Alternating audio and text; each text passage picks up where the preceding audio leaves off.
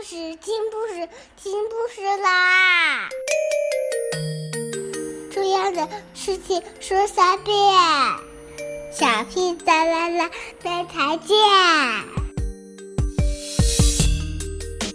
快来听故事吧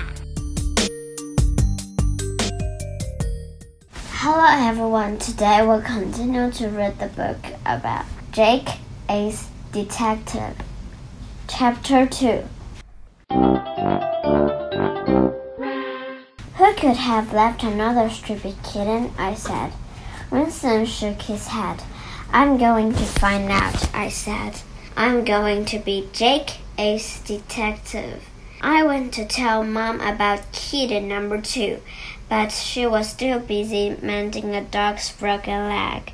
I knew where I could find another good home, so I called out to Julie. We're just going to see our friends at York House. York House is where the old folk live. Winston and I often go up there to visit. We left the surgery, crossed at the zebra crossing, and walked up the hill.Everyone stopped to chat to Winston and to offer him doggy chocks. Winston loves doggy chocks. Good boy, Winston. Give me a paw, Winston. Hello, Winston. Would you like some doggy chocks? At last, we came to the old folks' house. It was a sunny morning and all the old folk were sitting in the garden.Hello, Jake. Hello, Winston, they said. It's nice to see you. We're just going to have our morning coffee. Would you like some biscuits? I nodded. So did Winston. Winston loved biscuits. I've brought someone else to see you this morning, I said. I opened up the cardboard box. Ooh, it's a kitten. Isn't she lovely? They all said.Sister Davis came out of the big house to see what all the fuss was about. Winston charged over to her. He tucked his nose in her pocket. That's where she usually keeps his custard creams. Winston loved custard creams.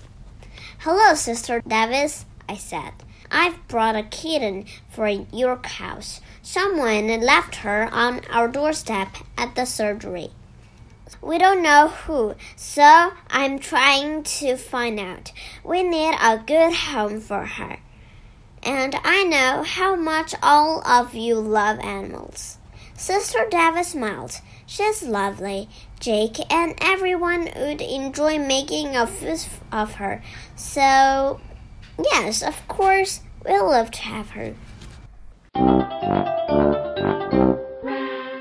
Hooray! Shouted everyone. What shall we call her? Asked one lady.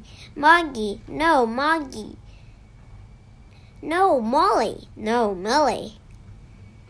I grinned and laughed before war broke out, and before the old folk found out that Winston had eaten all their custard creams. We shared mine on the way home, and I kept wondering who could have left the kittens on our doorstep.It couldn't be the mother cat herself because both of the kittens had arrived in cardboard boxes. So it had to be a person. But who? Being an ace detective isn't as easy as I saw, I said to Winston.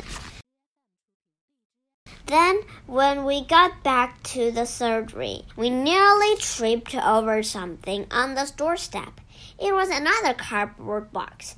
And guess what was inside? Another stupid kitten.